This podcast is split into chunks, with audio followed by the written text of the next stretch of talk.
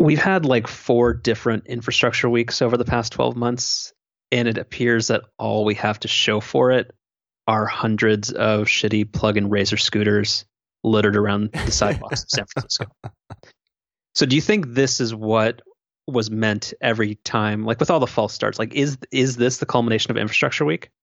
It might be. It's it's certainly the furthest it seems like we've gotten so far this just happened all of a sudden I, hmm.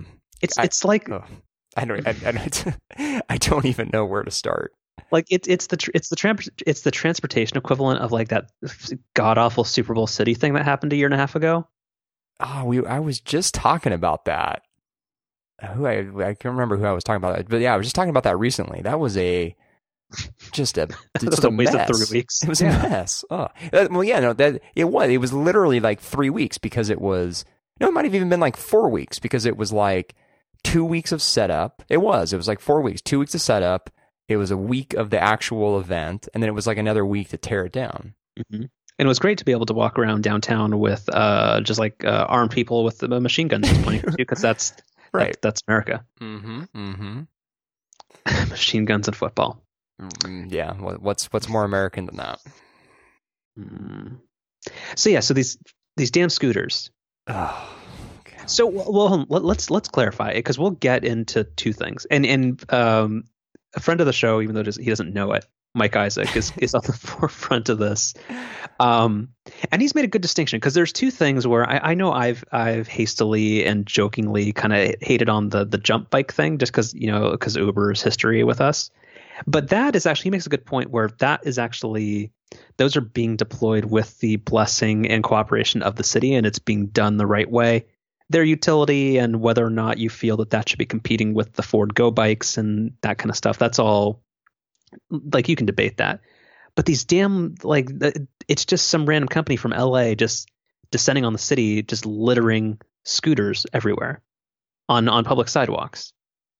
So it, it it's awful, and the speed at which this has happened has been truly alarming. It it literally has just been in the last week or so.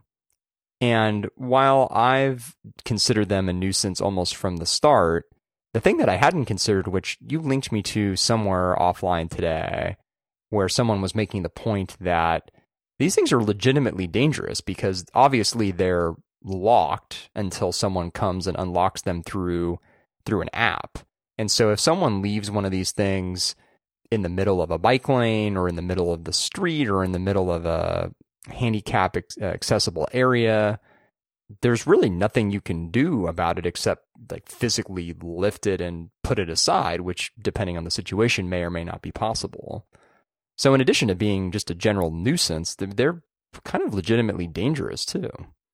Well, it, yeah, so it's it's garbage with that where they're just being dumped wherever they want just because they they felt that they they started in LA and San Diego and they just they can flood the market and if they're just abundantly everywhere they're just going to do the whole you know the bullshit startup thing where it's uh, it's easier to ask for, for forgiveness than ask for permission. Right. Where they're doing they're doing kind of the Uber approach and the person who founded this is is a like a an alumni from Lyft or Lyft or Uber one of them. Like so they're doing the whole let, let's just go mess stuff up and, and do whatever we want and, and just see how it shakes out. And like it, it, it is a nuisance. It is unsafe on on on on two sides where the people who are anybody who actually decides to use these things who are probably not going to use the bike lane are going to are going to use a motorized thing on the sidewalk which is not allowed and also super unsafe for pedestrians and people uh, in wheelchairs, um, people walking their dogs, strollers, all that kind of stuff. So that's garbage. And then, um, yeah, and then it's just the, the fact that they just they're lying out there, and it's just like unsanctioned garbage. And allegedly, they're taken in at night because, of course, because their their gimmick is that they pay people five dollars a night to charge them. yeah. So just random people just they're like, oh yeah, take one and just charge it at night and let us use your electricity, and they frame it as you can make up to a hundred dollars a night because you can take up to twenty of them. Um, also, and I'll send you a link in the thing, which apparently we just call Slack offline, which I don't think they'd appreciate that. um, on their website, they are uh, they have they have a pledge to help save our sidewalks. So they're going to grow responsibly, work with cities, and do a whole bunch of bullshit that they don't aren't actually doing in the Bay Area, at least. Um, they also in I don't have the link in front of me, but in, Santa Monica, uh, I think they were fined three hundred thousand dollars, and they were also they uh, the city started impounding the scooters. Well, and, and we'll on- Go just, no, no, I'm doing good. You finish your thought there. Oh no, I was gonna say, and if you want to, if you, if you're not doing anything tomorrow night, we can go before the rain starts. We can just go rent a U-Haul and we can just pick these things up. We'll drive the U-Haul into the bay and we'll just wash our hands of it. don't, don't tempt me. I Uh, think that's I think that's called tactical urbanism. Uh huh. Yeah. No. Yeah. Don't. let- Let's not talk about that any further. Um. No. So what I was going to jump in and say in relation to your point about Santa Monica is, and this will be in the notes, a TechCrunch article which has some quotes from a spokesman from the San Francisco Municipal Transportation Agency, or the SFMTA, as you would call them.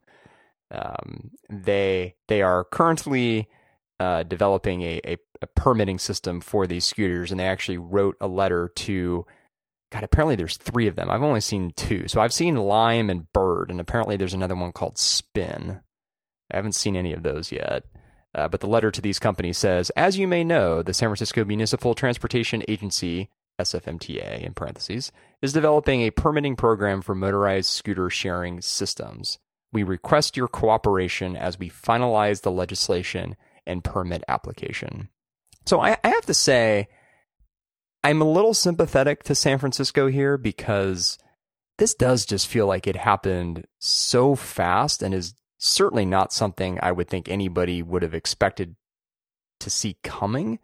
And it does feel like they're responding to it fairly quickly. I mean, legislation for stuff like this doesn't can't just happen overnight. So uh, I mean, we'll see where this eventually goes, but at least so far I'm kind of inclined to say that San Francisco seems to be handling this the best that they can. Oh no, that like, and I don't fault the city at all. Like I think they're do, they're doing as much as they can, even though uh, with transit and a whole bunch of other things, like the city has its problems. But I think this is something that's happening to the city because just this happened, the Bay Area and particularly San Francisco, just happened to always be ground zero for any type of uh, disruptive jackassery.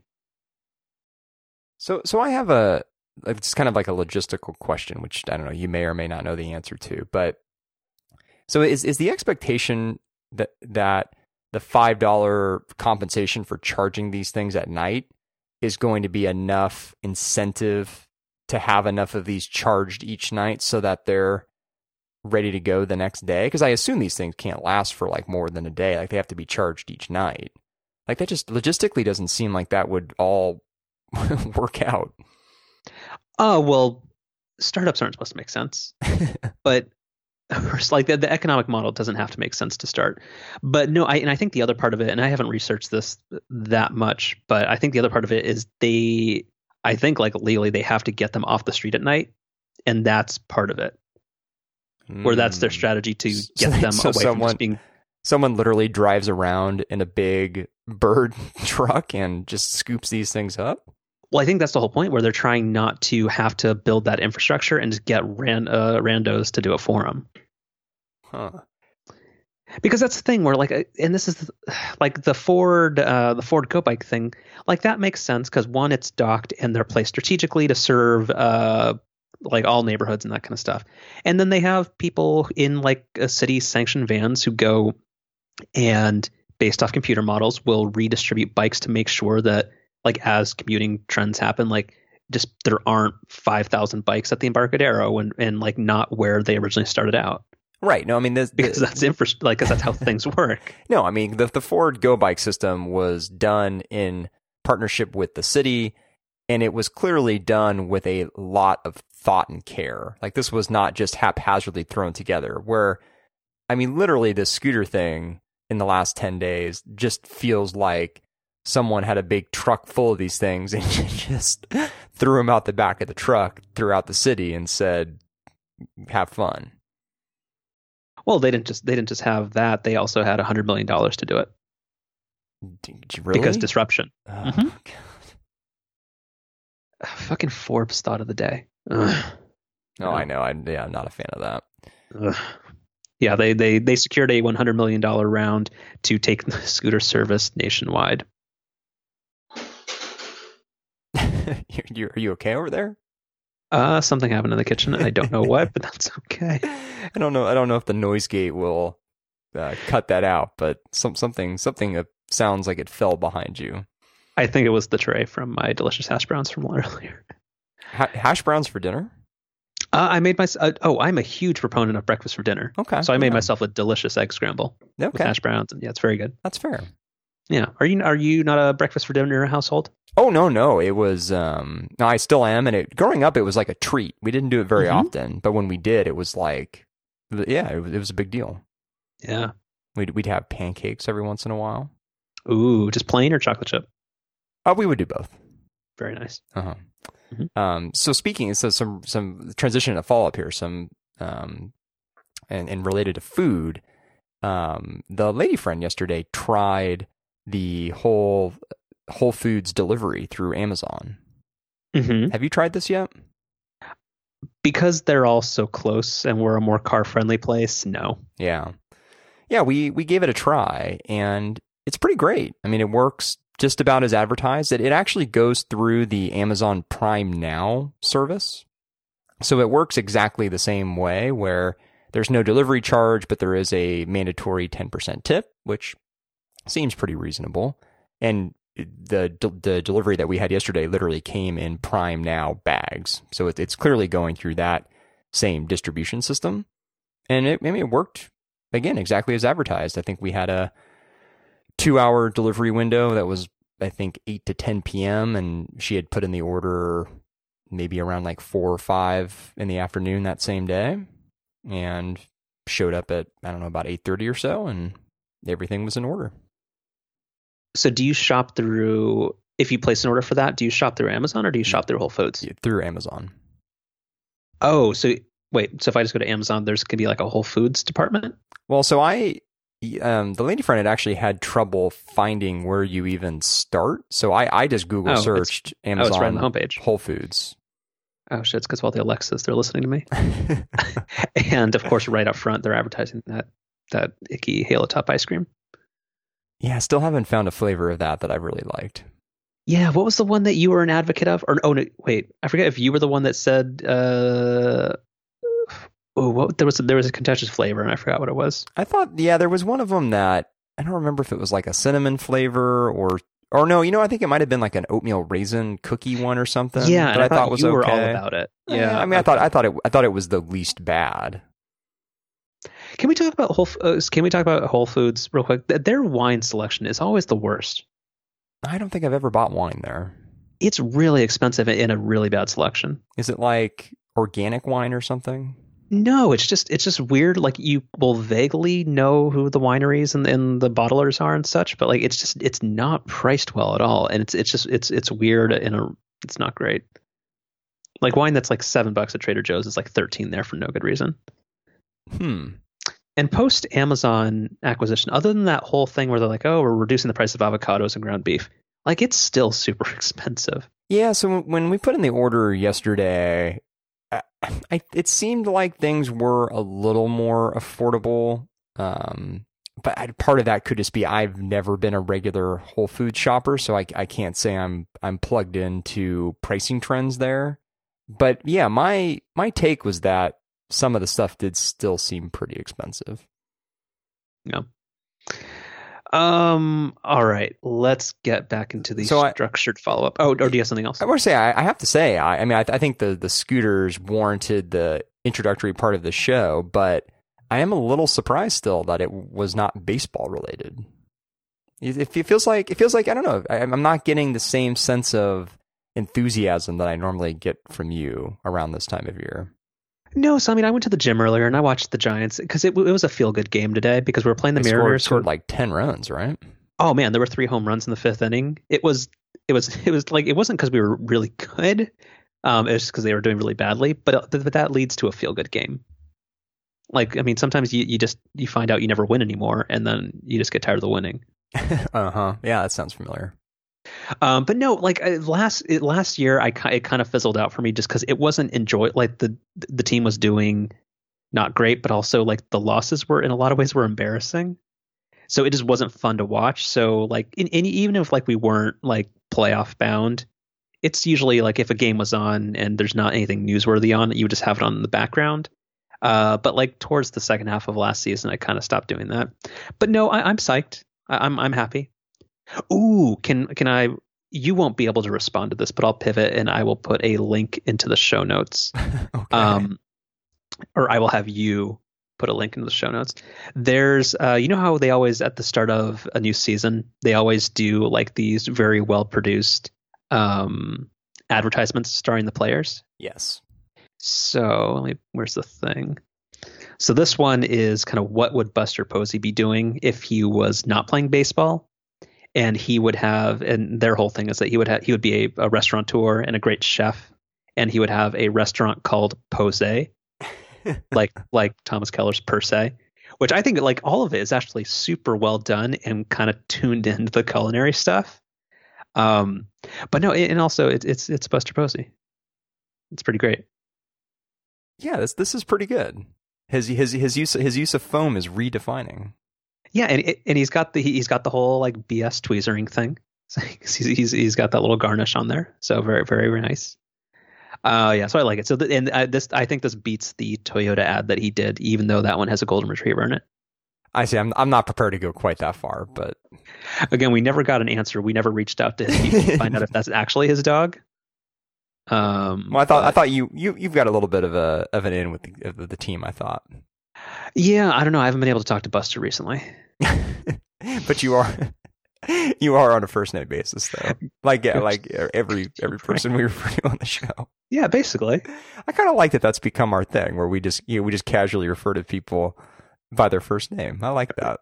But it's not even just on the show; it's in real life. I'll be like, "Oh yeah, Buster, Buster had a great game. Madison's out for a little bit." Um, it's like that tweet from like two years ago that, that I, I think uh, I'm sure you saw, where it's like uh, it was an imagined conversation, or it wasn't imagined, but it's like uh, some guy talking to his wife, and it's like um, she asks, "How's Steph?" and he says, "Oh no, he got injured. He's out for like six weeks." And then she's like, "Oh, uh, I meant our daughter." Yeah, see That's that's stuff like that. that's exactly what I was just going to say. Is that it feels like one of those things that's eventually going to get us in trouble. I'm, I'm sure it's fine.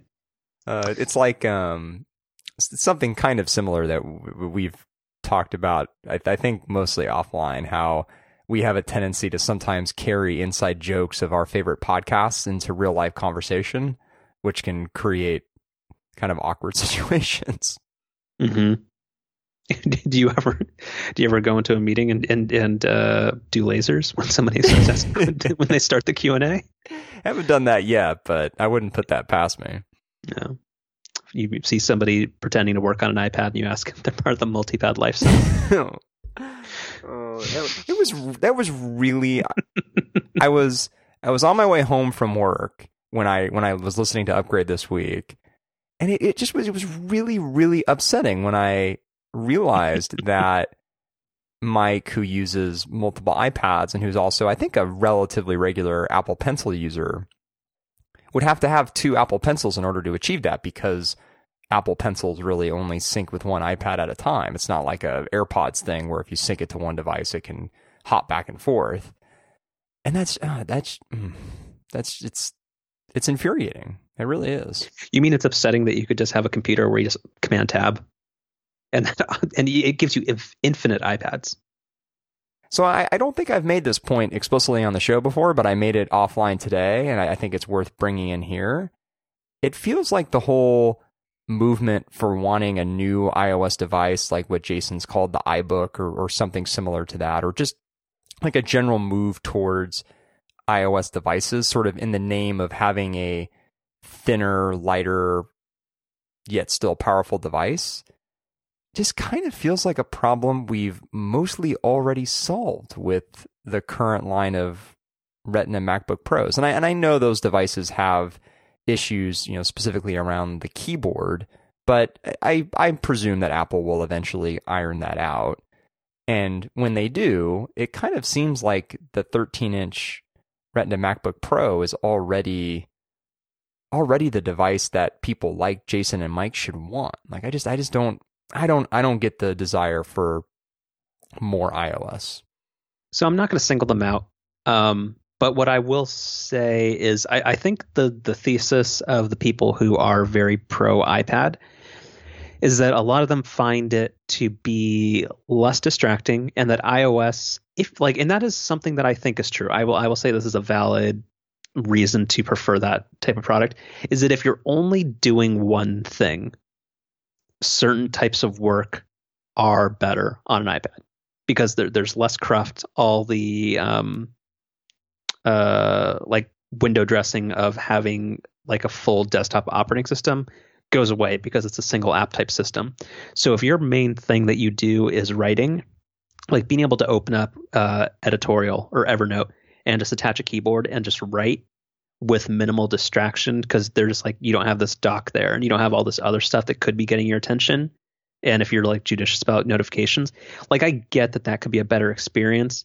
I guess it's just for me, and I would think most people is that if you're gonna do even two things at once or a type of task that is not exclusive to a single app, that fails really quickly. And it's just not worth it. So that's I mean, that's one of my things is that I feel like the idea of being narrowly focused in one app certainly applies to someone like a writer.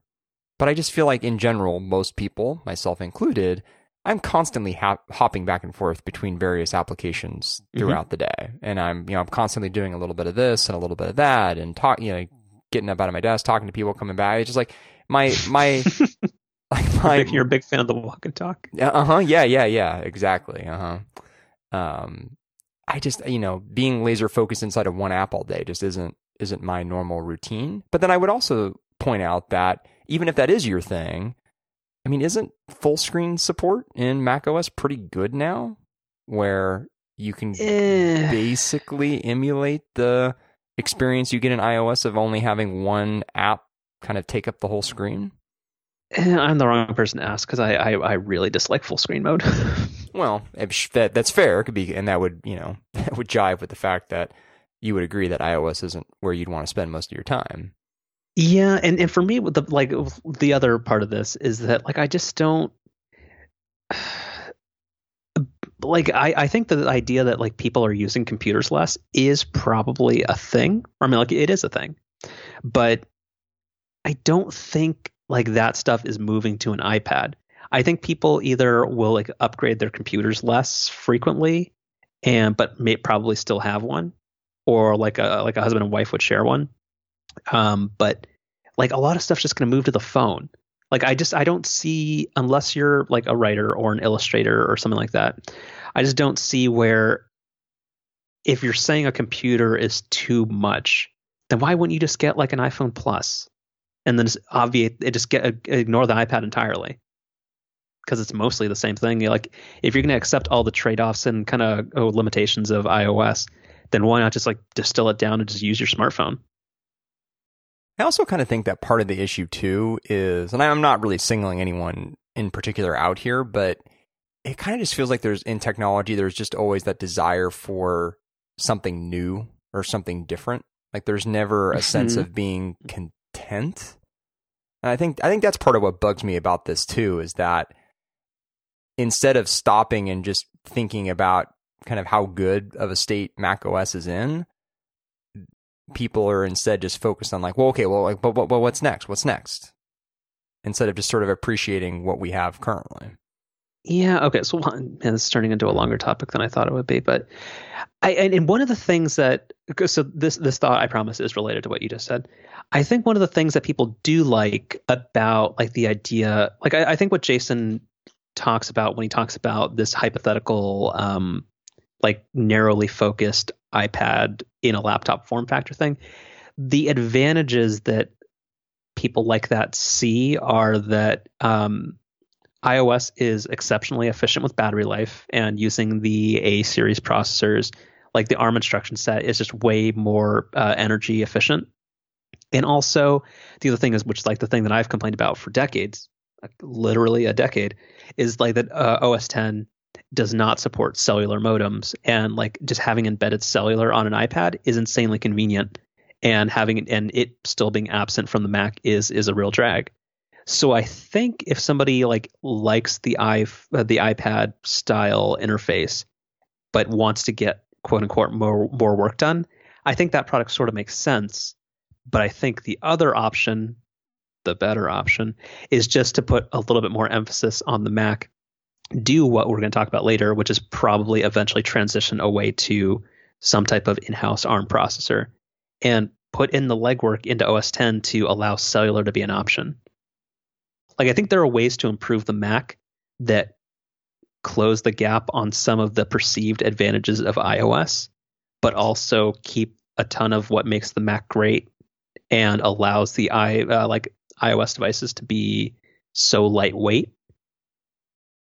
But that just means putting more work into the Mac, which Apple seems super resistant to. So as as you were talking there, I looked up battery life on the 10.5 inch iPad Pro versus the 13 inch MacBook Pro. Because you mentioned battery uh, life as being no. one of the things. They're yeah, the, but that comparison's same. wrong. It's not though. Like the thing is, like I charge my iPad Pro, and I've been using it more because a little bit because one, it's it's my across the room alarm clock, which I think we've talked about, and also I've I've, I've been using it a little bit more for reading and, and coloring. Um, the way that it works, like it loses battery very, very slowly, yet manages to be kind of always on with like a bunch of asterisks on that. Like Macs just aren't the same way.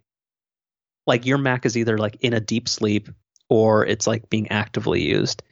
Like I don't know, like I could th- if imagine maybe it's just that I don't use it much, but I mean I can imagine not charging my iPad for three days, whereas my Mac I would have to charge every day. So I think in terms of continuous use, yes, you would get like eight to ten hours of each, although like probably a little bit less than the Mac, depending on how you, if you're using Chrome or not. But like no, I don't I don't think in terms of like a device that you can use sporadically for a week that that really flies. Hmm. Like I I I I get the I think there is merit to the idea that iOS has advantages, but I think there's just work that could to be done that could make the Mac more modern in that sense to give it those same advantages. Because I just don't see how you like if you think iPads are the future of computing and in the whole what's a computer thing, like there's a lot of stuff you have to do to iOS to make it suitable for more productivity centric applications. Like they did a lot of that stuff with iOS 11, but also like to be honest, I'm constantly confused on how to use split screen and so many other of those like productivity ish features. And like you can't run two apps. Like I can't have two Word docs open side by side. I can't have two Excel sheets open side by side. Um, I can't rely rely on an app to be just how I left it if I don't use it for an hour.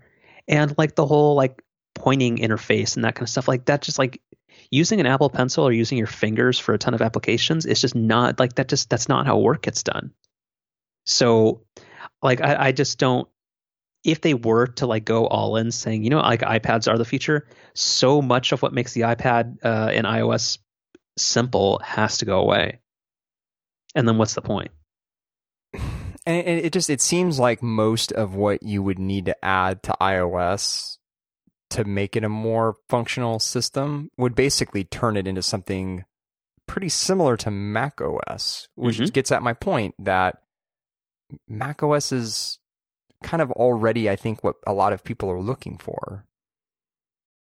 Eh, except for the apps, which again, well, that's the whole marzipan thing or whatever, yeah. where like a- Apple, uh, right, hopefully, rightfully so, kind of acknowledges that the Mac apps well, actually, I think hmm, th- that's an open question as to whether or not the whole initiative to make it easier to write Mac apps is based off the premise of acknowledging that the Mac App Store is a failure or not, which I'm not sure Apple acknowledges yet.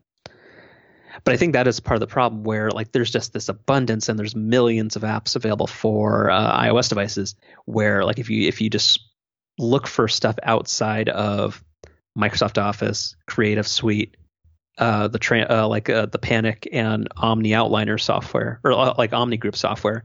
Beyond that, like it, great Mac apps are not like they're not coming out every week. So I think that's that's the other part of the struggle. I think that's well said. Yep. Or sorry, I wasn't agreeing with myself that I well said something. I, I think we satisfactorily wrapped up that subject. Yes. Um. Yeah. What else? Yeah, we can. We can. People like you. Actually, you can throw these two links in the show notes. Uh, we won't talk about, uh, but like the, there's a there's a dying mall. Uh, this was this was vaguely related to the jump bikes thing that we already talked about.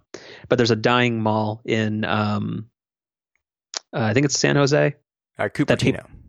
Cupertino, a mile away from Apple's headquarters, and people are fighting to not allow it to be housing for people that want to live there. So, in in the whole NIMBY thing, like I think we've talked about it uh, occasionally. Like it, it's getting really frustrating. It's a bunch of people who bought in super cheap on housing and saw their homes appreciate two, three, four x over the past decade or two, and now do absolutely everything they can to make sure that uh, additional housing units can't come online. Right. Just because they got in early. It's it's it's it's quintessentially American to just want to say give the middle finger to everybody else, but it's it's it's it's getting a little tiresome. It is. So there's two good links about that that people can check out that you will throw in the show notes. They are already there. Cool. Uh, do you want to talk about the kind of what's happened in the past week for Facebook? Let's do it. Been a few updates. Uh, f- uh Mark Zuckerberg. So I can't. Uh, just just Mark. Uh huh. Yeah. No, no, no. It's for him. It's it's the full name. oh, that's uh maybe that could be the sign. That could be the sign of someone who you're not a big fan of. You give them the full name treatment. Show title. There we go. um, full name treatment. All right. Uh, yeah, Mr. Zuckerberg uh, is going to be uh, testifying before the House and uh, Energy, or not House and Energy. Is it? No, what is it? what, the Energy and something. Is it Energy and uh, Commerce? Oh, Energy and Commerce. Yeah. Yeah. Uh, on April 11th, he will be. Uh, he's likely to testify in front of Congress three times. Uh, people familiar with the matter think, but uh, the first one will be on the 11th, and he will be doing the whole dog and pony show. We talked about it last week. Where I think I was. I think you are less. Uh, you think it's more valid, or that there's more to be gained from it, whereas I think it's kind of just like a, a way for uh, politicians to get sound bites in to make it feel like they're being tough on stuff. But anyway, that's happening. Um, and also today, uh, it was announced by Facebook that they believe the total number of people affected by the whole Cambridge Analytica uh, data siphoning slash sleazy quiz app thing uh, has expanded to affect 87 million people instead of the initial media reports of about 50 million. That's that. And there was, uh, people should listen to it. There was a good 40 minute long interview uh, with Mark Zuckerberg uh, on the Ezra Klein show, which is a, a Vox Media thing. Um, and it was a very candid conversation about kind of what Facebook's role in um, being accountable to their users and governments and what they have to do in the future. Like a, like some of it was pretty good real talk. Um, a lot of it was kind of the usual kind of just trying to say what you have to say to protect your future business interests. But it was it was an interesting conversation where, uh, like um, uh, Zuckerberg didn't give. Sorry, I'm having to try really hard not to say the first name. Uh, Zuckerberg gave a bunch, uh, like he didn't give a bunch of non-answers.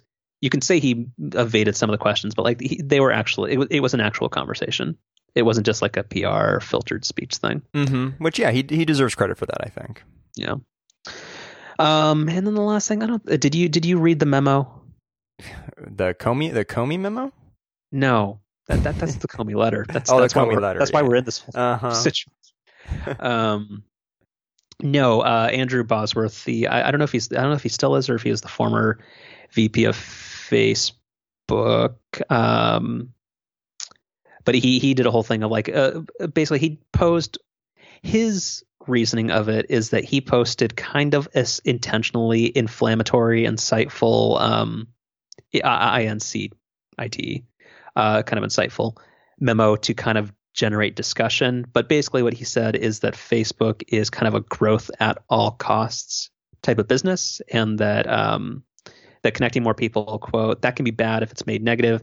Maybe it costs a life by exposing someone to bullies. Maybe someone dies in a terrorist attack coordinated on our tools, and still we connect people.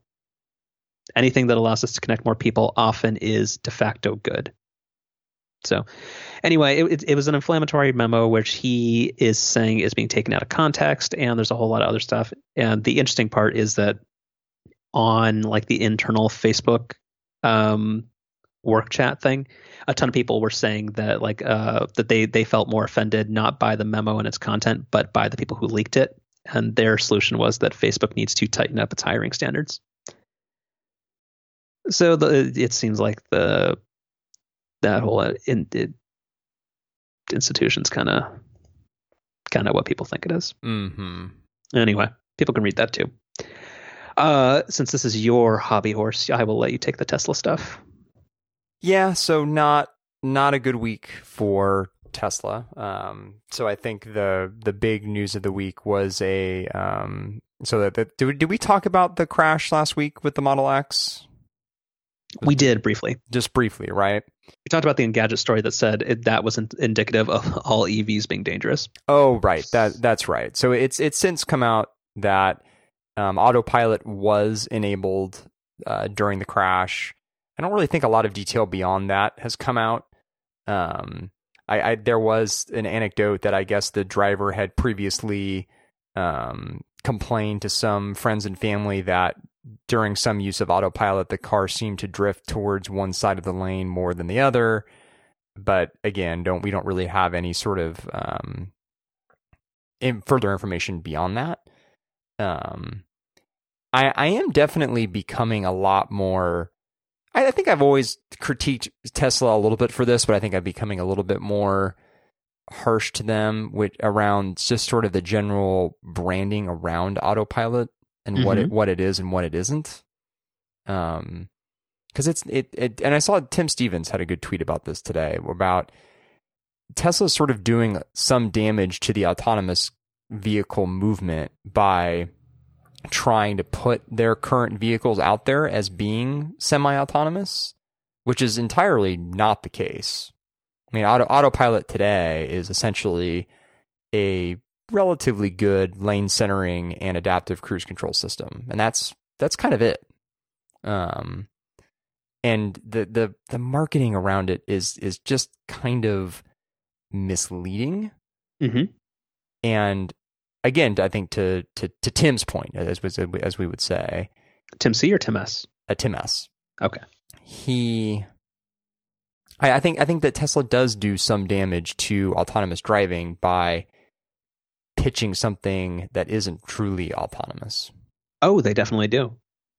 And that's the problem. Like, and we we've, we've touched upon this over the years, but like one of the things is because Tesla isn't ever like everything they have is based off of parking sensors and um, cameras.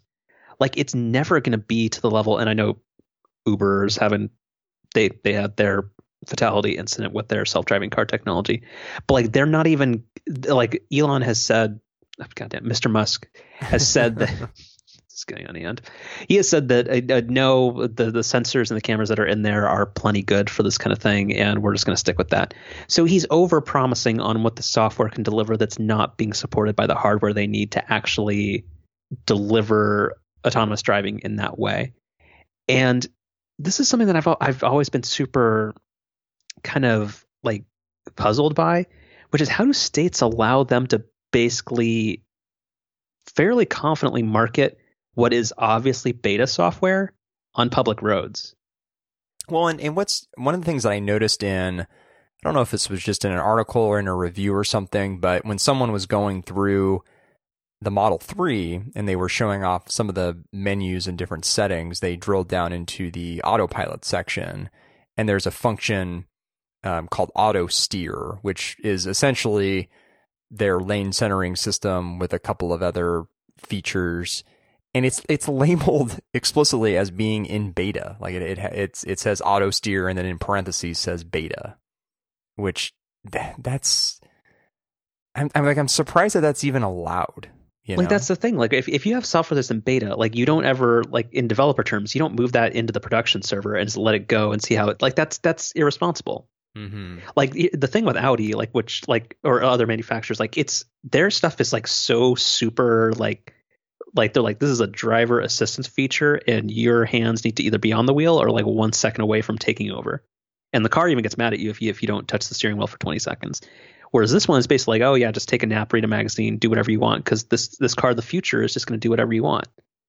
Well, I think that the Tesla system does, I think, also only allow you to have your hands off the wheel for a certain period of time so if you and you can also put this in the show notes there like i sent you a video that somebody put where the car almost crashed itself um, on like an east coast highway when it was on autopilot mode.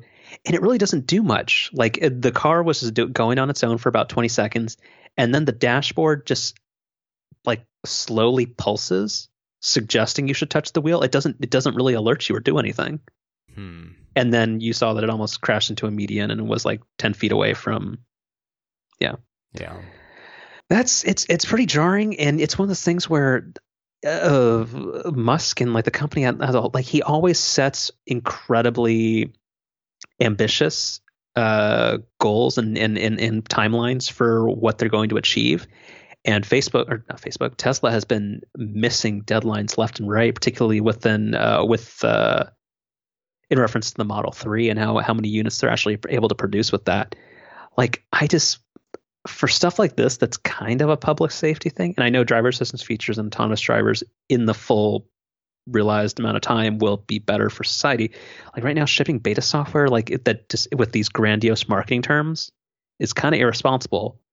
And going off of that, Tesla has been super frustrating in the sense that have you noticed that anytime there's a any bad press or any incident involving a Tesla, they will without i assume it's probably in their terms of service that they're allowed to do this they will disclose a ton of information that was sent back to their home base servers over cellular about what was going on with the car without the without the without the owner's permission and also without an ntsb investigation. They just come out and say oh, our our systems were working great like even the the report when they did their initial response with um, the Mountain View crash of the Model X, they were like, oh yeah, the city or like the the like California Highway Patrol or or what do you call it, uh, the Caltrans, like there was a, a barrier that should have saved the person's life, but it was already crushed. So like that was their defense, I think. Yeah, I saw that the NTSB was upset that they had released some information about this most recent Model X crash, um, which yeah is it it is it's it, it's it's irresponsible. And it's it's sort of it, it, they they seem to be ultra sensitive to to something that they sort of are bringing on to themselves like I, I, know they're a young company and like they disproportionate like i mean i'm sure there are thousands of, of fords that are involved in crashes every day but because they sell millions of cars a year it doesn't matter I mean, or I mean, you know what I mean. It's it's not news. Whereas Tesla is this new upstart with a brash and and uh, entertaining CEO that it makes huge proclamations.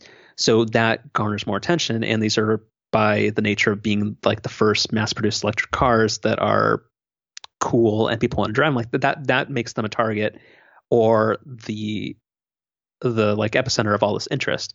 But yeah, they they anytime there's any critical news, it seems like insanely like defensive and also like quasi irresponsible of the way they respond to it every time with like all these data and uh, all this data and spinning narratives to try to get ahead of whatever story it is before due process or anything else has actually been done. No, just seems sketchy. Mm-hmm. So you getting your Model Three? Uh, yeah, I, I, I'm, I'm still, t- I'm still torn, but we'll, yeah. we'll see. Yeah. Um. Yeah, I think that's it. Okay, I think that's it for follow up. You got anything else? Uh, no, let's get into the main stuff. We have a lot of news related to uh, entertainment and um, the delivery of that entertainment. Um, it's it's a nameless uh, group of stories, so we're just going to start talking about it. Oh, uh, da- you mean Downlink? No, America's favorite podcast segment. Oh, I, if if they haven't heard it yet, I don't think they can they can make that call. but um, yeah, I, I, don't think it has a name because uh, yeah, that, that seems too too close to yeah. Um, Do you want to take these in any particular way, or just do them like quick hits? Let's do them quick hits. All right. So your uh, favorite thing, uh, the NBA, is uh, experimenting with uh, charging people a buck to watch the fourth quarter or the fourth, uh, what I yeah the fourth quarter. You, you got it. You got it right. Yeah. Um, of games. So yeah, if there's an interesting game that you kind of want to watch and you don't want to just wait for the highlights later, that's that's that's a cool way to get like kind of quick monetization off uh, off a quickly depreciating asset, which is a game that's almost over. One, I think, I mean, what's smart about that too is it's it's clearly been derived from what they've seen through viewing patterns with NBA League Pass, where people who have that package, I think one of the main things they like to do is, you know, hop around between games and games that are close and nearing the end. That's what they'll focus on.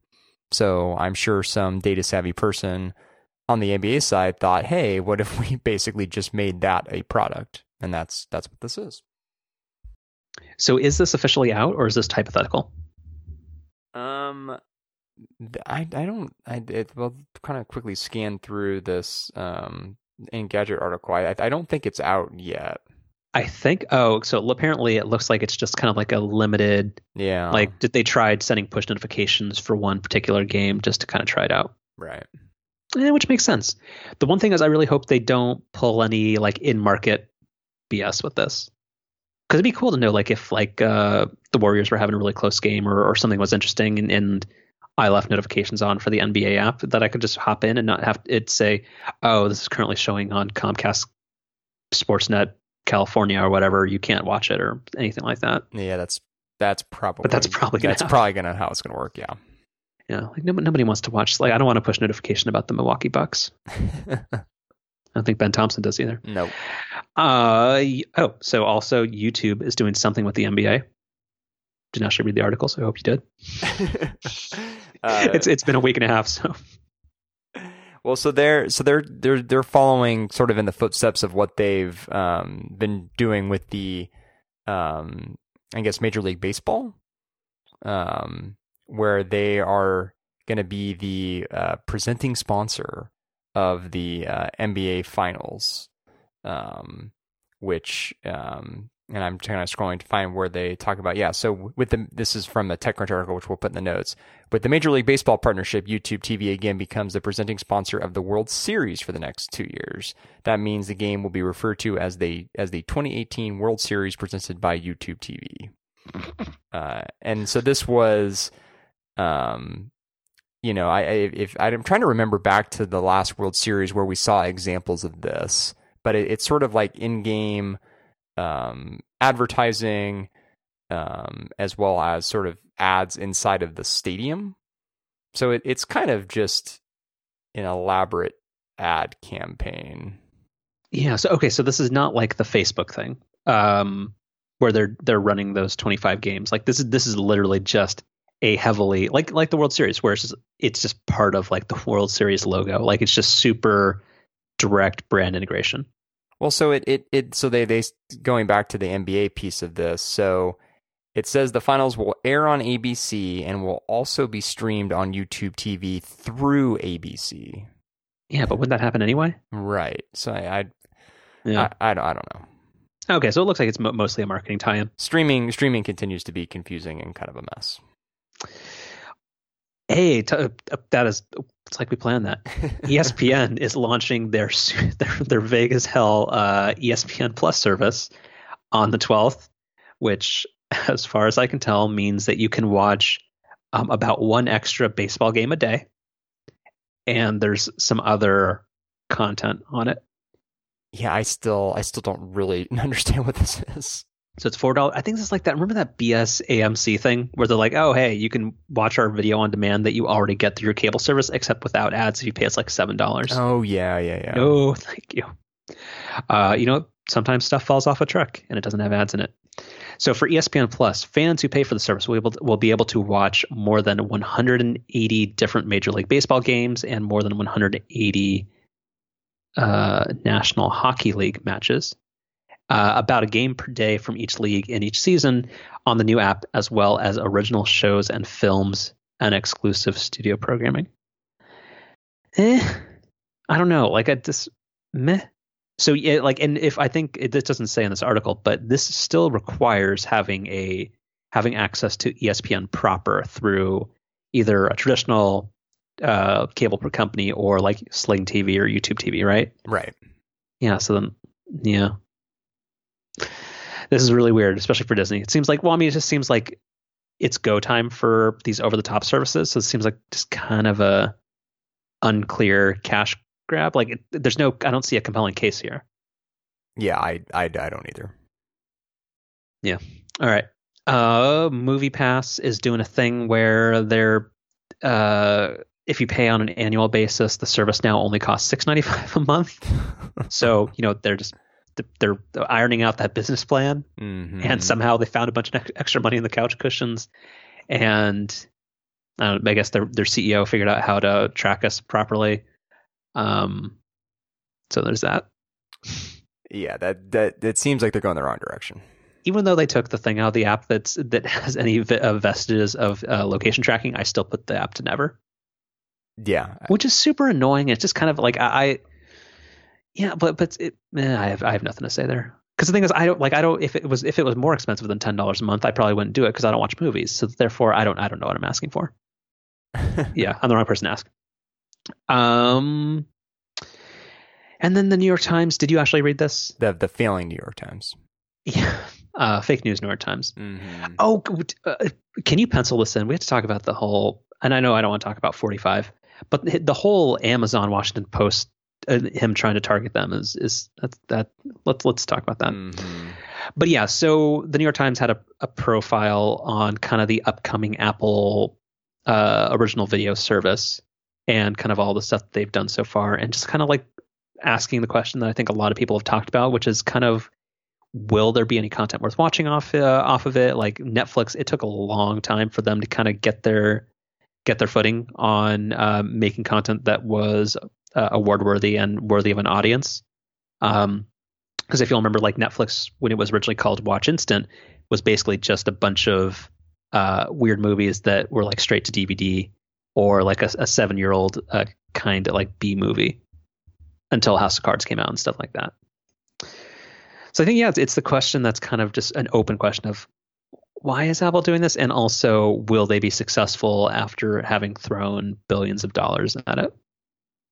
So I think the difference between the situation Apple's in versus Netflix is when Netflix was rolling out their instant streaming service, they had the benefit of being kind of the only one out there doing that. And so the expectation around a service like that was really low. I mean, any sort of new movie that popped up there, new TV show that came on, it was like, oh, great, you know, Whereas now the expectation is that any service that's going to come out, and, and I think the same is going to apply to Disney's new service too. People are going to expect those services to be great from day one, including some big back catalog and really compelling original content, because that's what Netflix and Amazon Prime Video and others are already offering. And so it makes entering this market a lot more difficult, I think, than when Netflix first started.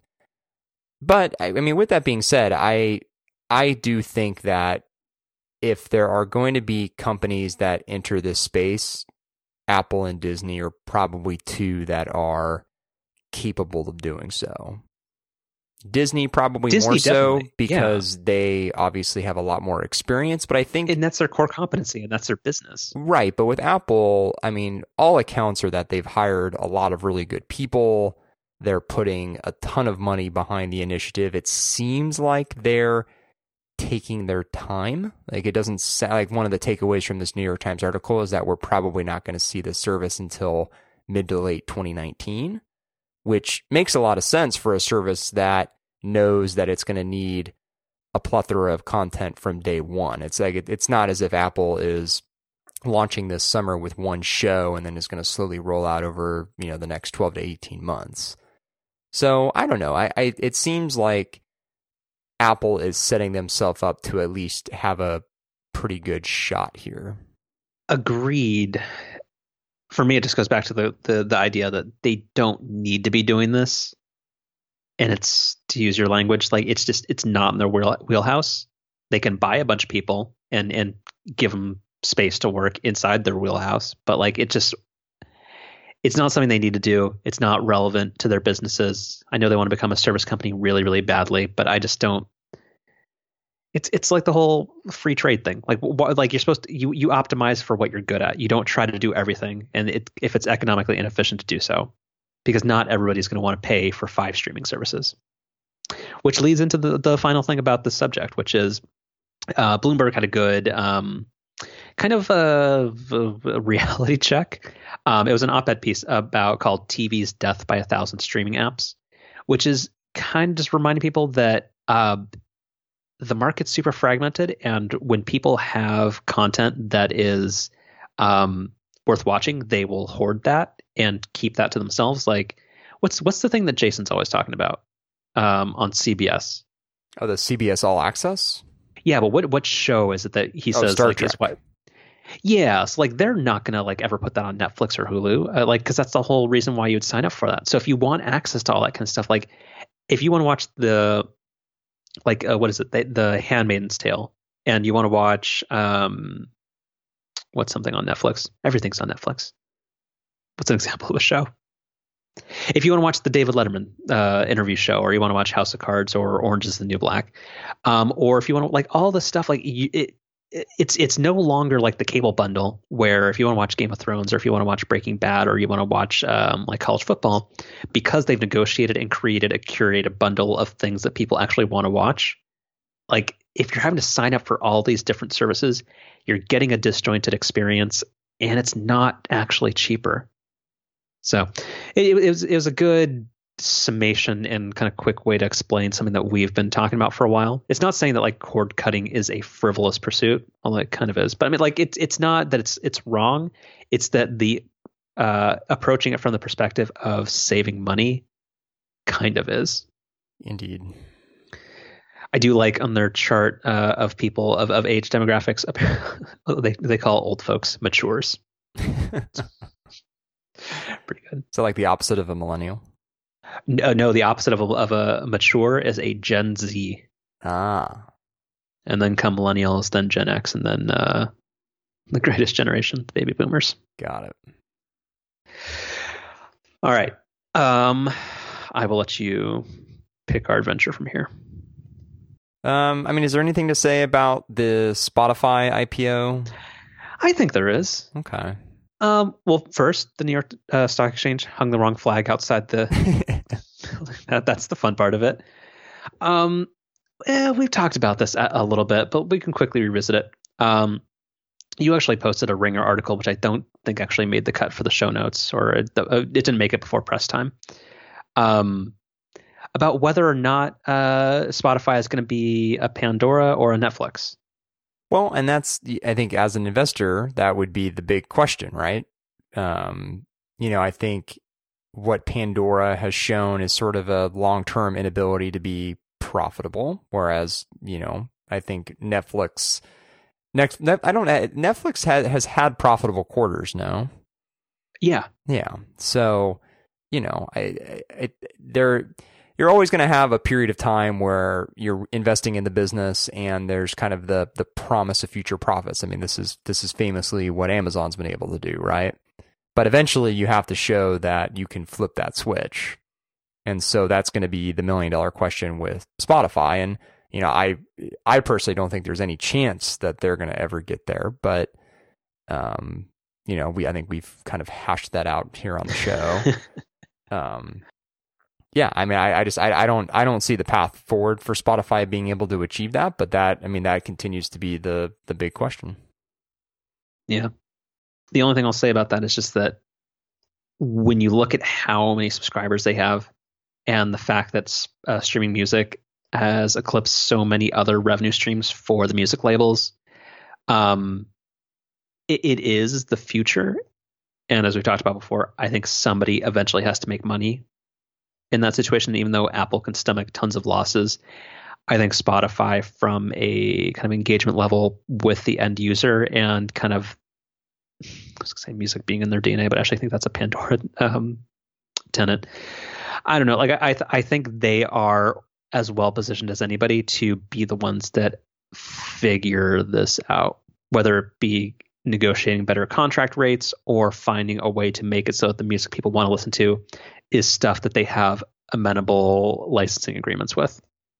So I think I, I, think the the most interesting thing potentially for Spotify, which is called out in this Recode article that we're putting the notes, is that the really the only path that I see for them is akin to the Netflix model, where they Netflix sort of took control of their own destiny in a lot of ways by coming coming up with original content. If Spotify can somehow convince artists, more and more artists, to sign direct deals with them, as opposed to going through the labels, that that I think would put a lot of pressure on the labels and potentially put Spotify in a position to negotiate more favorable uh, licensing deals. But absent of that, that's where I just don't see that path towards profitability. Yeah. No, yeah, I totally agree. Uh, and then vaguely related, Pandora is kind of expanding their. Um, uh, they're kind of taking on an idea that Spotify is actually that's one of the other things they do really well is they do fantastic um, personalized and curated uh, algorithmic playlists for people. And Pandora has had, I think it's called Thumbprint Radio mm-hmm. for a little bit, but they're kind of taking that to the next step, and um, they're kind of they're just they're kind of they're they're Facebook, they're Instagramming what kind of how they they they're doing what Instagram does to Snapchat, where they're just kind of taking that idea and they're going to do it on their own. And, and and Pandora has the data. Like I mean, if you've been on there for like ten years, like most people probably have, they've got a lot of data on you, and and they can if they can make good playlists for that, that's that's fantastic. Um, yeah, whatever whatever Pandora can do to get more relevant. And that was uh, a segment that you are calling backstage.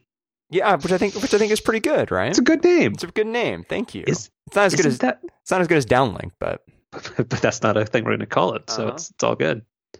Just like Claire didn't want to call uh, the thing Family Feud. that's a very good episode. Um. All right, Apple stuff we should get into it. I, I guess we got to talk about the um, the elephant in the room, as you would say, uh, which is this rumored transition away from Intel chips.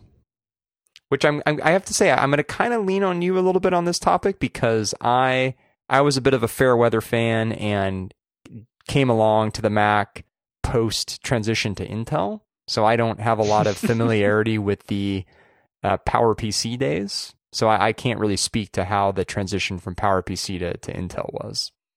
Yeah, you're like you're like a Giants fan that joined in, uh, in 2010. 2010. Yeah, exactly. Yeah, fear the beard. Uh huh. Whatever, whatever the Apple equivalent of that is. Fear the fear the Forstall. Right.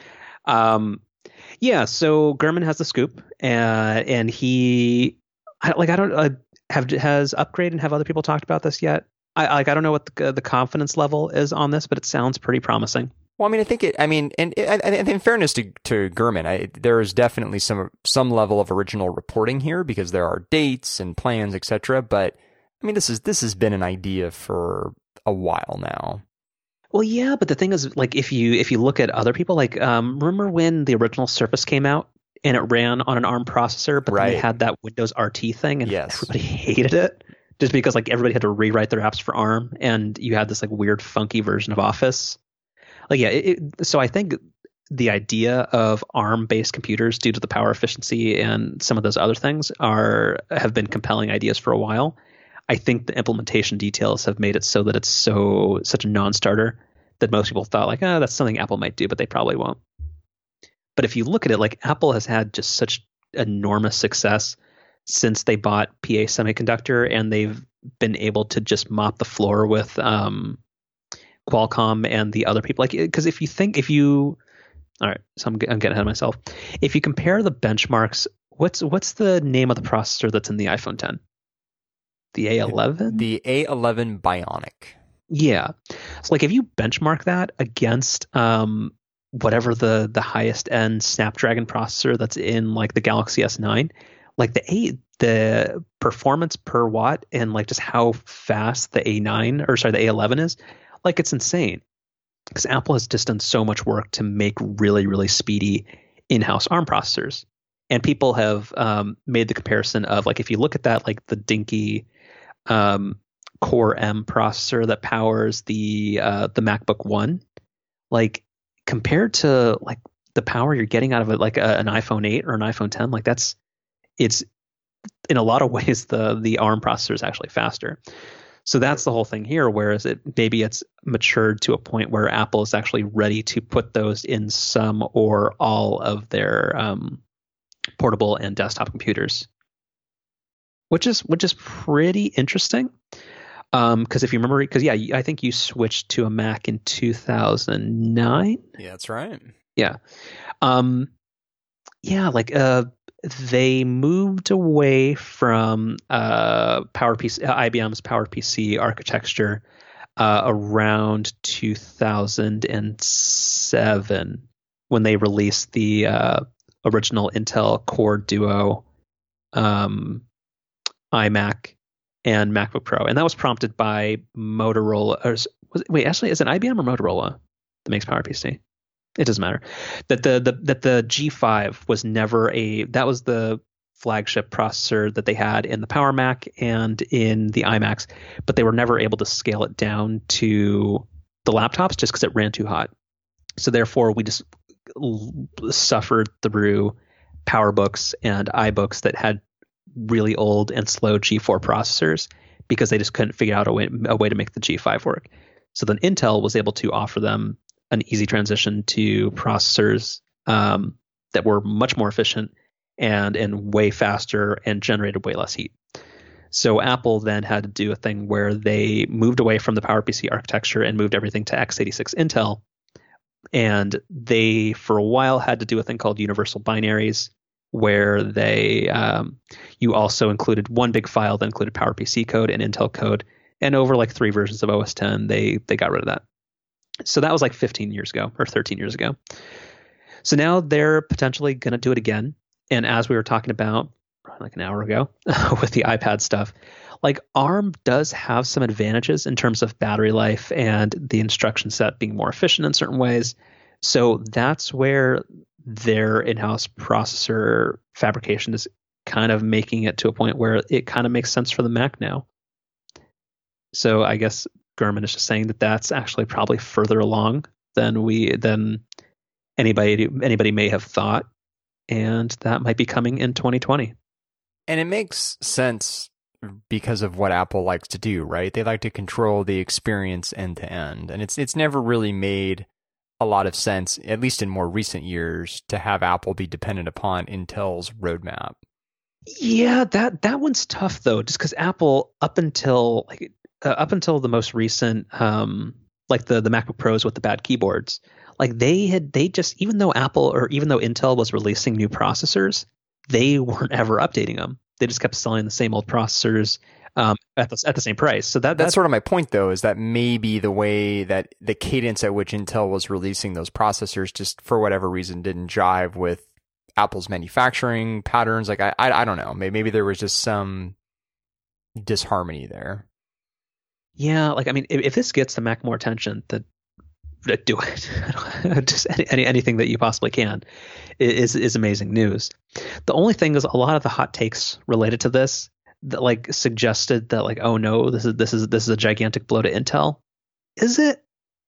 Like I mean I know I know Apple's shipping like four million the Macs a quarter, but is it? Yeah, that, that's hard. Yeah, that that part's that part's hard to say. I guess like I mean I know Intel like because Intel's struggle is that like they because uh, uh, because I'm an old person like I don't know if you if you remember I know you, I don't think you had one but like uh, the, back when they had the the Pocket PCs like Intel had a type of processor called the Intel X Scale and they had something that was competitive in mobile hardware um, and mobile processing and then they just gave it up. And they've so they've totally sat out this entire smartphone revolution which has sucked for them. Like they like and because people are buying fewer computers and other than like just data center purchases like it it's it's been a rough go for them. So like they they need something. So this is kind of a thing for them but i don't know is it really so uh, is this is this then the rumor that we're also going to get sort of a new unified apple operating system or is this going to come at some point later or is it not clear here well, so it's it's unclear, but it depends. Like so, like when they it's like that was their whole thing because when uh, Apple was finding that they couldn't get what they needed from IBM or Motorola. I'm pretty sure it's Motorola actually for power for the G5 and PowerPC. Like they they just started making a cross-platform version of OS 10 for a few years, where just as they were de- developing it in parallel, they were making a version that ran on an entirely different architecture and and, and processing instruction set, um, so that when it was time, it was a, it was a fairly seamless transition. And the only difference is they had to make tweaks to Xcode and put in on the Intel Macs, they put in a software called Rosetta, which was able to do real time uh, real time translation of PowerPC instructions to x86 so that you could still run apps that hadn't been redeveloped and recompiled for Intel. So like it's it's going to be an adjustment, but I don't think this is like or I mean I, the famous last words, but like I don't think this is going to be the thing that um, causes like us to get Mac OS 11, where it's like some massive rethink. So again, anything that gets them talking about the Mac. yeah, that's that's true.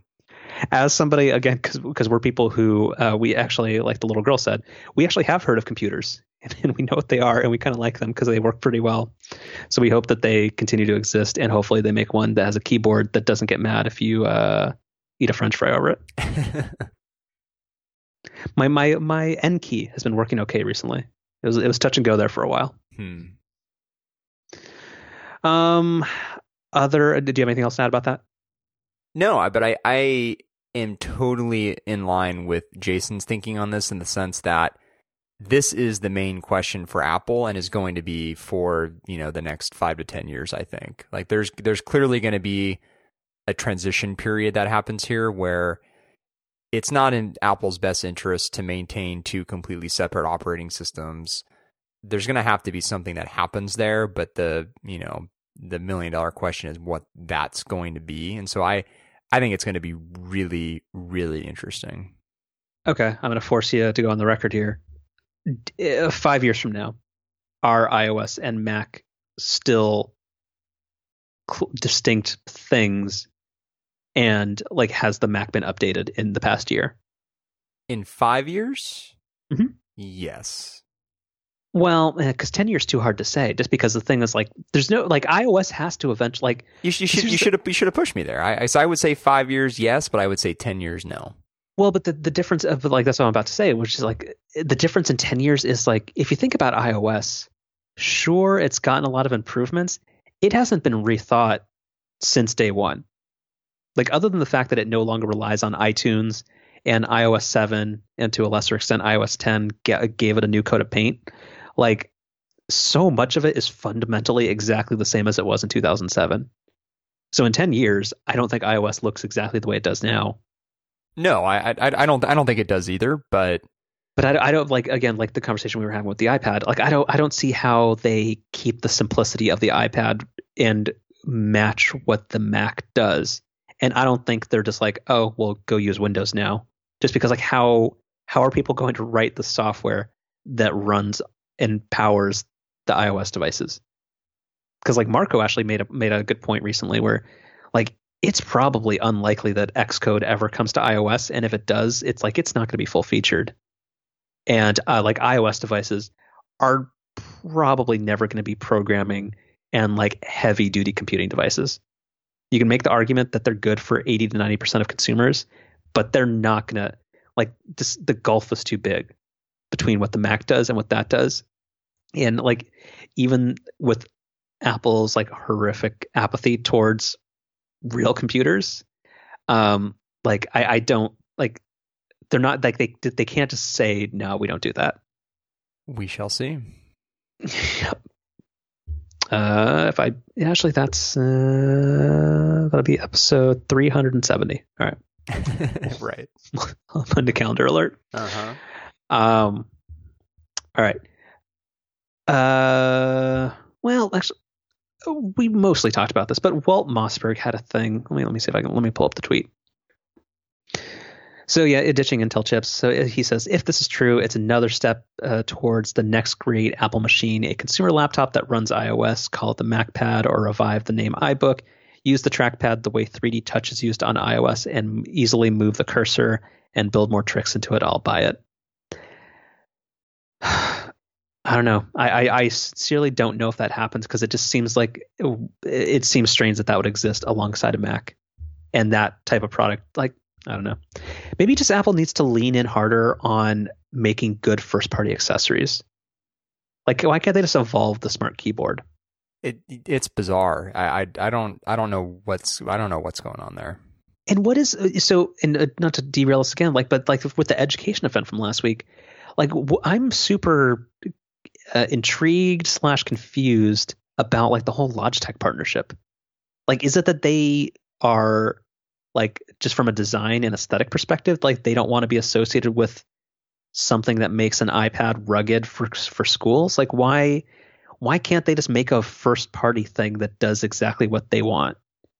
Like, why does this have to be outsourced to somebody else? Yeah, I, I have no idea. And then that's that's been the case kind of since day one of like the smart connector, right? Where wasn't Logitech the only third party keyboard available, and it may may still only be, or may still still only be the the only third party option there is. Yeah, and that's the thing. Like, where it sounds like with that, they wanted to make a detachable keyboard, and they're like, "Oh, well, maybe we should give the illusion that we're actually trying, and let's let's uh, open this up to somebody else." But uh, Logitech is the only person that cares, and there's probably licensing fees and stuff like that with it. Like, I don't know. Like, if they actually, if if they're if uh, we're we're not going to get into the education thing.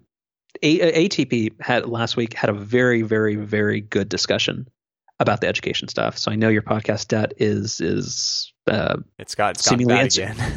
yeah, I, it may seem insurmountable, but I I, I would uh, fast track that episode. You don't have to listen to the whole thing, just the education part. Uh, but it was it was very good, and and uh, to uh, repeat shout out to Mike Hurley for bringing up the point of kind of what Apple's what the reality of education is versus Apple's um, high dollar AR experience. Yes. Um, Apple is pushing for uh, representation in emoji uh, with the Unicode uh, consortium uh, for uh, accessible designs, which means selfishly that if Apple pushes hard enough, there might be guide dog emoji.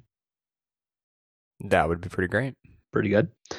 And then you would probably know more about this than me. Um, Apple has hired uh, the former chief of AI and search from Google.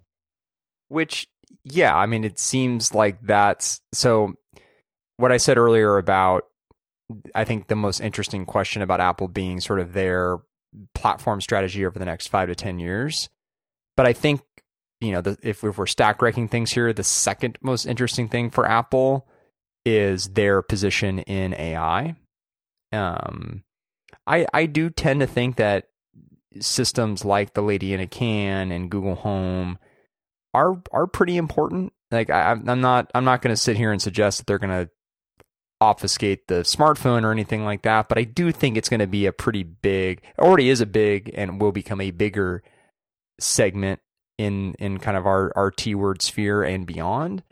And so I think Apple's um, position currently, where they're they're pretty far behind, I think, where some of their competitors are here is a is a big deal, and I think it's something that they need to address sooner rather than later. And so, you know, hopefully this is the first of many moves that Apple takes to to kind of try to get Siri caught up with some of the competition.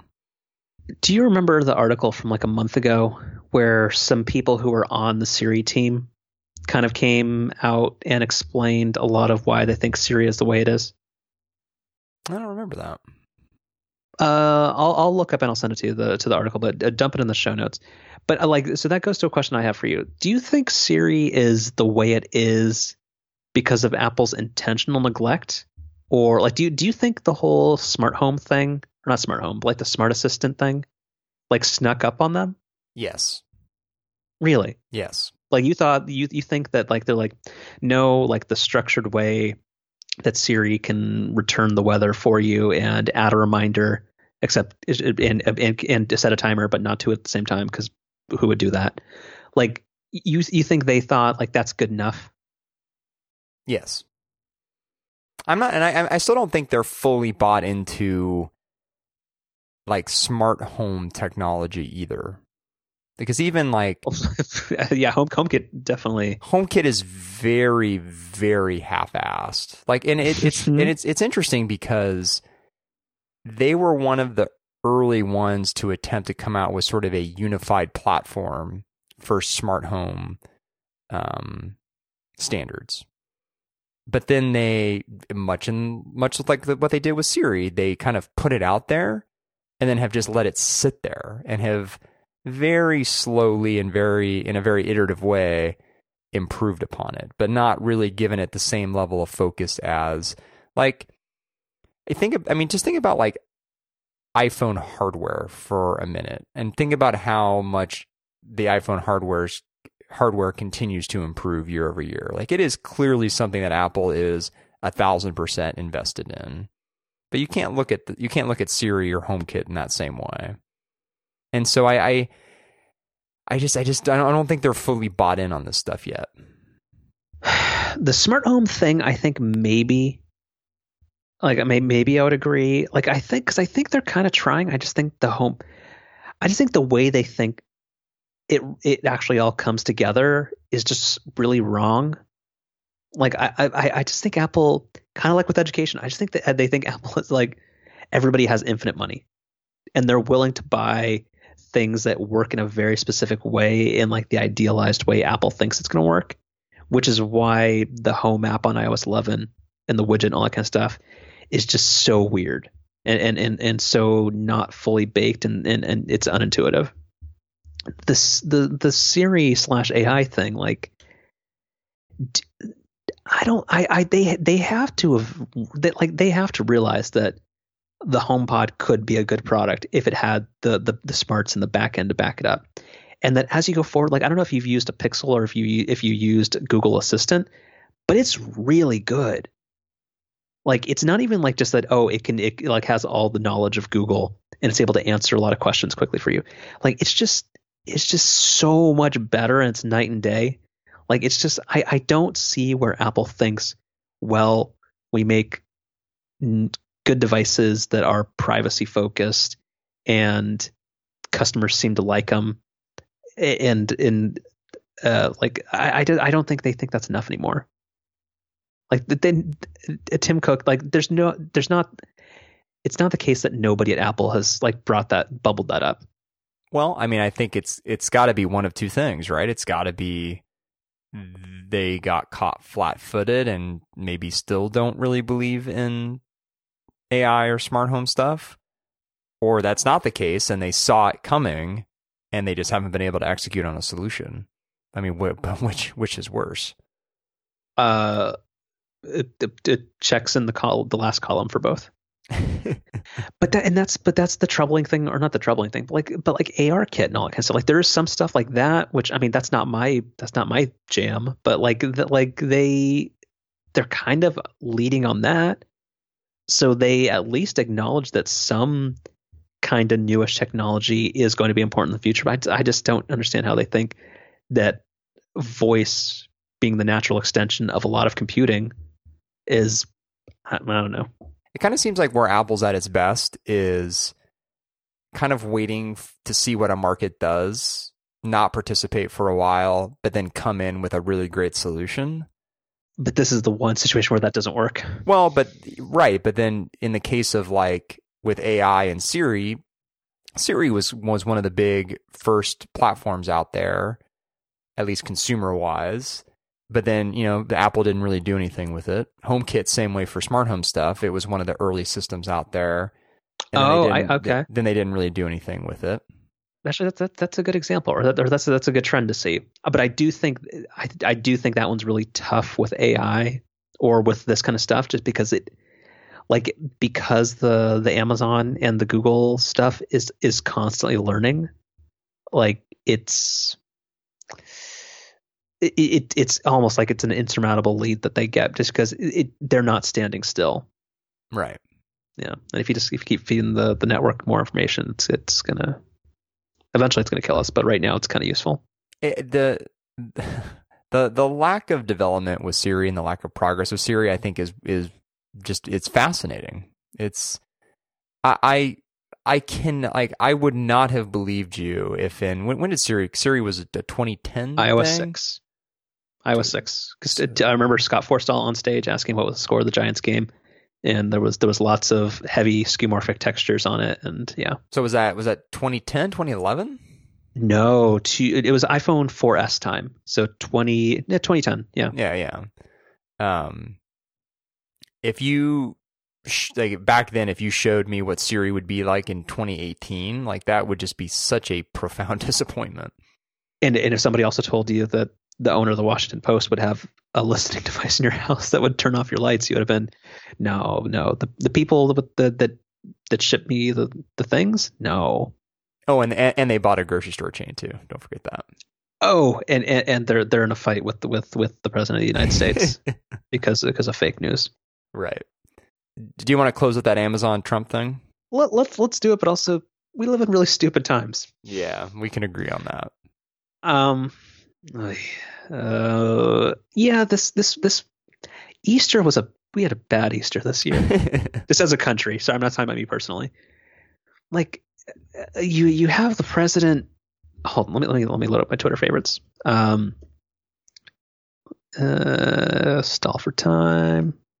Mike Isaac uh, with the things. That's good. All right. Um, yeah, I can't find it. Anyway, somebody pointing out that, uh, like, yeah, like you have the president of the United States, which, again, if you were told that the uh, that the president would be a reality TV star, that would be bad enough. But um, using an Easter Sunday address to a bunch of children at an Easter egg hunt to talk about uh, the need for uh, the Democrats to, uh, or announcing that the Democrats had failed on a uh, on finding a solution to DACA, which is something that I still don't think the president actually understands and is also the cause of that issue. Um, like, would would you ever have imagined that that is where we would be, and that the president would wake up at six in the morning and use a captive audience of 45 million people on Twitter and all of the media attention to pick a fight with a private citizen who owns an e-commerce company who he feels is wielding uh, the time and reporting of a bunch of journalists who are doing ethical work um, and, and, trying to find a way to scheme a government agency like the U.S. Postal Service to uh, like like it it it, it I I don't even know. you you can't even. Uh, that is the definition of can't even. Yes. Mm-hmm. Um, because it, it's really dumb just because the impact of Amazon on the United States Postal Service, like them, like the reason Sunday delivery exists in much of the United States is because Amazon is paying for it. The U.S. Postal Service has had some really rough years, and supplementing the lack of postal mail due to the internet with like parcel service that Amazon is paying for is a net positive. But you have somebody like I don't know, man. Like like what what is your take? Like what like uh, the the picking the fight with Jeff Bezos over his acquisition and the accurate reporting of the Washington Post. Like how do you square this? Other than just being profoundly disappointed. I don't think there is anything to square and any any other feeling than disappointment. I mean, it, I think there's there's two things happening here. There is Trump not liking the Washington Post's accurate reporting about him, and Maggie Haberman has talked a bunch about this. Where, I mean, the reality is that Trump just does not like when people cover him accurately. He thinks that that's unfair.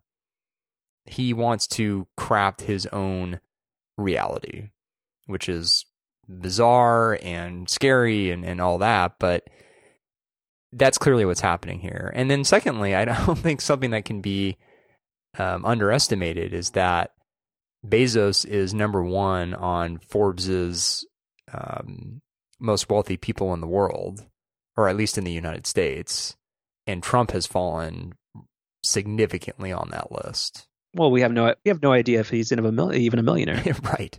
And that has to that has to bother him greatly. And I think that, I mean they they had just announced recently that he had fallen some number of spots. So I would not be surprised at all if, if that was also somehow tied into this. Which again, this leaves you feeling confused and disappointed. It does. How, how, how can you hold how can you literally hold the most powerful position in the world and be so insecure? I, it, it, Um, well, you're, we're living it, but I mean, it's.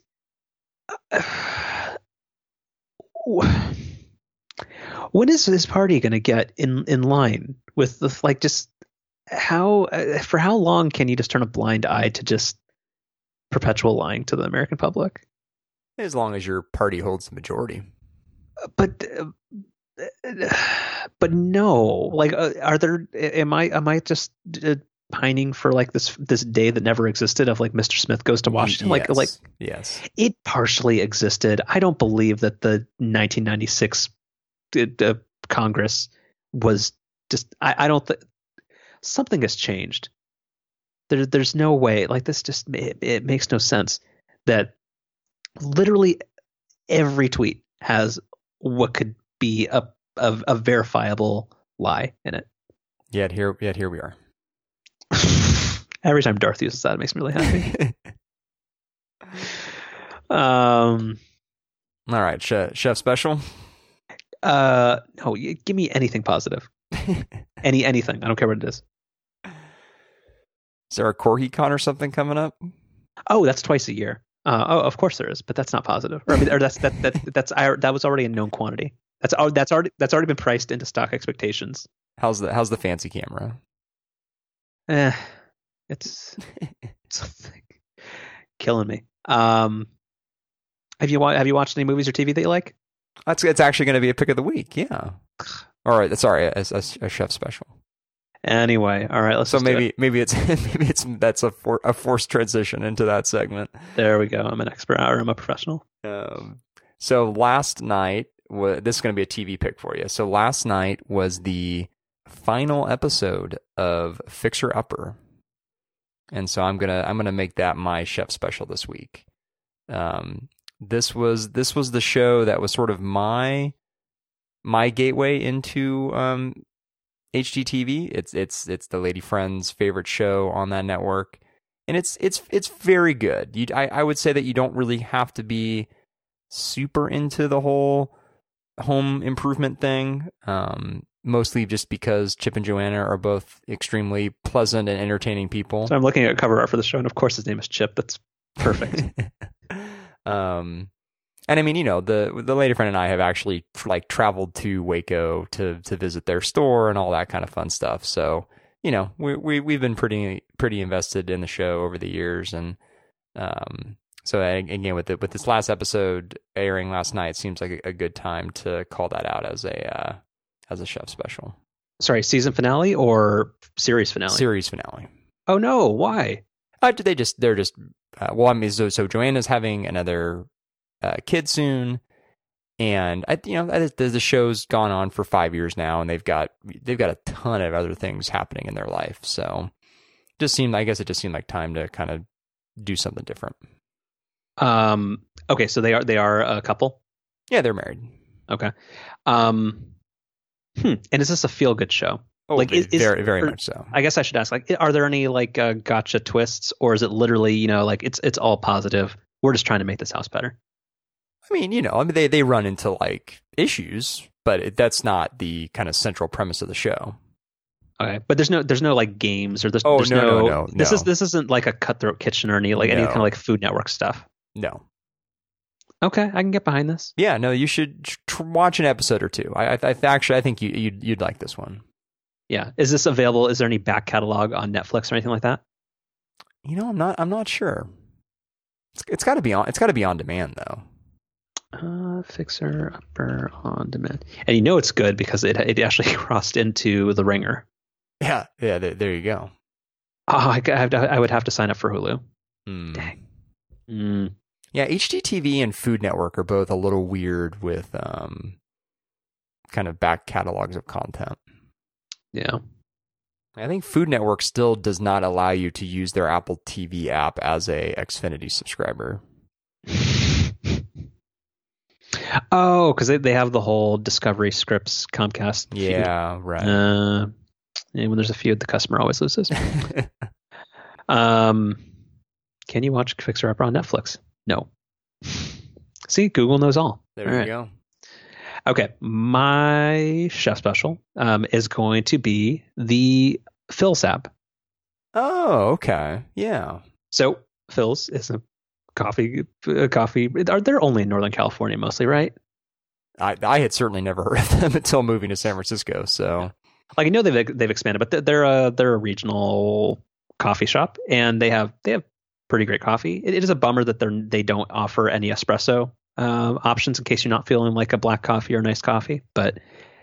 Uh, it's still good, but they redesigned like before when they had mobile ordering, they first had it through an app called Order Now, and then they switched it to Caviar, which I think is run by Square, and then they took it in house. And I think when you brought this up to me, I was like, I was I was very skeptical, and I was like, oh no, because like most um, uh, like specialized apps for any restaurant or service, unless they're a gigantic company, it's usually very very bad. But this app is delightful. It's really, really well designed. It's easy. It supports Apple Pay out of the box because like that's another thing where like when you're going to like a regional restaurant, like you you don't think that they're like payment processing specialists where you're going to feel sketchy about putting your credit card into some random app and you're going to have yet another account that you have to sign up for. But this one, nope. You pick up what you want, use GPS to know where you are, gives you the estimated time of when you're going to be able to pick up your drink. You do your thumbprint, you get, or in your case, your Face ID, and you just Apple Pay and you're on your way. It is a fantastic application and it's beautiful, and I really like it.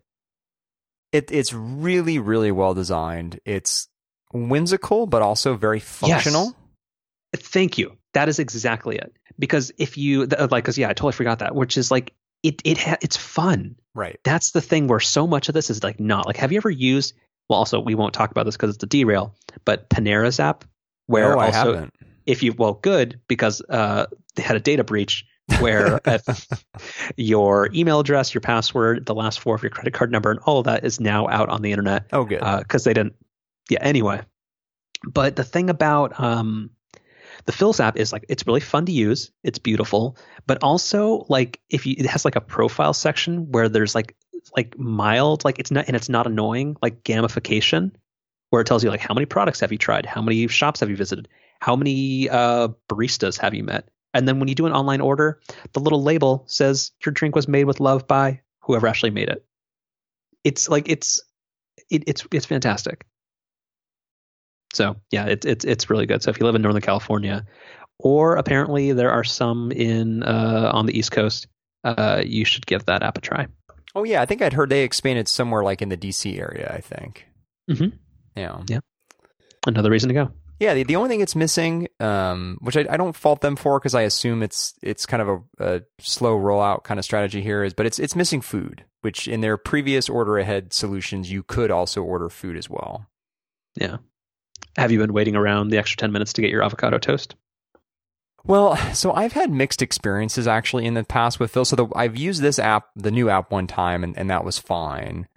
Um, but in in previous experiences, I've I've had situations where I would have been better off waiting in line in the store and ordering hmm. because hmm. I, I've gone in and like my order ahead order's been lost or something. Um, uh, so I, I, I don't know. Kind of, I've, I've kind of, I've had mixed, mixed experiences. Uh, what is your favorite food item at Philz? The, the avocado toast. It's okay. It's really, really good with, with, with egg, of course. So you, you split your time between uh, Philz and Pete's, or is it does Pete's probably get the majority of your business? Um, I mean, Pete's is Pete's is a little more convenient for mm-hmm. um my particular office location. Um, but uh, you know, I, I think lately I've been lately I've been going to Philz a little bit more, um, and I've also kind of rediscovered uh, Blue Bottle recently. Oh, oh yeah, you. I think you mentioned it. I think this was an online or on the mic conversation, uh, but that you tried out Mike's recommend recommended combo of um, what was it? This the New Orleans cold brew, which I had had before and knew I liked, but then what I didn't know about was their ginger molasses cookie. Ooh, they are excellent individually, and they are even better together. Very nice. It's a great, great combination. Yeah. And if anybody is going to Philz and they don't want a uh, a traditional black coffee beverage, try the ginger snap. I with, uh, yes, that is uh, it is so good. That's almost exclusively what I get there. It's very, like yeah, because the, the uh, uh, pro tip mint mojito is so gross. Ugh. Don't buy it. Yeah. super gross. And then the mocha, their mocha is is way too chocolatey and not like it's basically just like caffeinated hot chocolate. Don't get that. But no, the, the ginger snap is amazing. Just make sure you you keep it extra creamy, but uh, sub in uh, stevia for sugar so that you don't kill yourself with sugar, and it's great. Yeah, I um I'm mostly a cold coffee drinker person, so whether that be Hmm. iced coffee or cold brew, I, I I drink very little hot coffee anymore. Even on a cold morning. Interesting. Occasionally, but most of the time I, I stick with cold coffee. Hmm. For me, it's it's a it's an 11:45 a.m. cutoff of when it's ice versus hot coffee. Yeah, that makes sense. But yeah, no, the, the ginger snap uh, it was I think the very first coffee I ever had at, at Philz, and it, and it, it continues to be almost exclusively the the only thing I get there. Nice. And uh, last thing, uh, Phil switched to uh, Square Register, uh, which Oh which yeah, is, I saw that. which is weird because also uh, they they have like eight signs saying here's where you insert your card because that product that product is designed where it's impossible to know where to put it. It's very confusing. hmm It's a bummer that you can't tip in the Philz app, but you can tip in person, which is kind of weird because if you mostly use the the mobile app because it's so convenient, you kind of you kind of feel like a bum. Hmm. Yeah, but see again, that, that feels like something that they they'll probably just roll out over time. Yeah.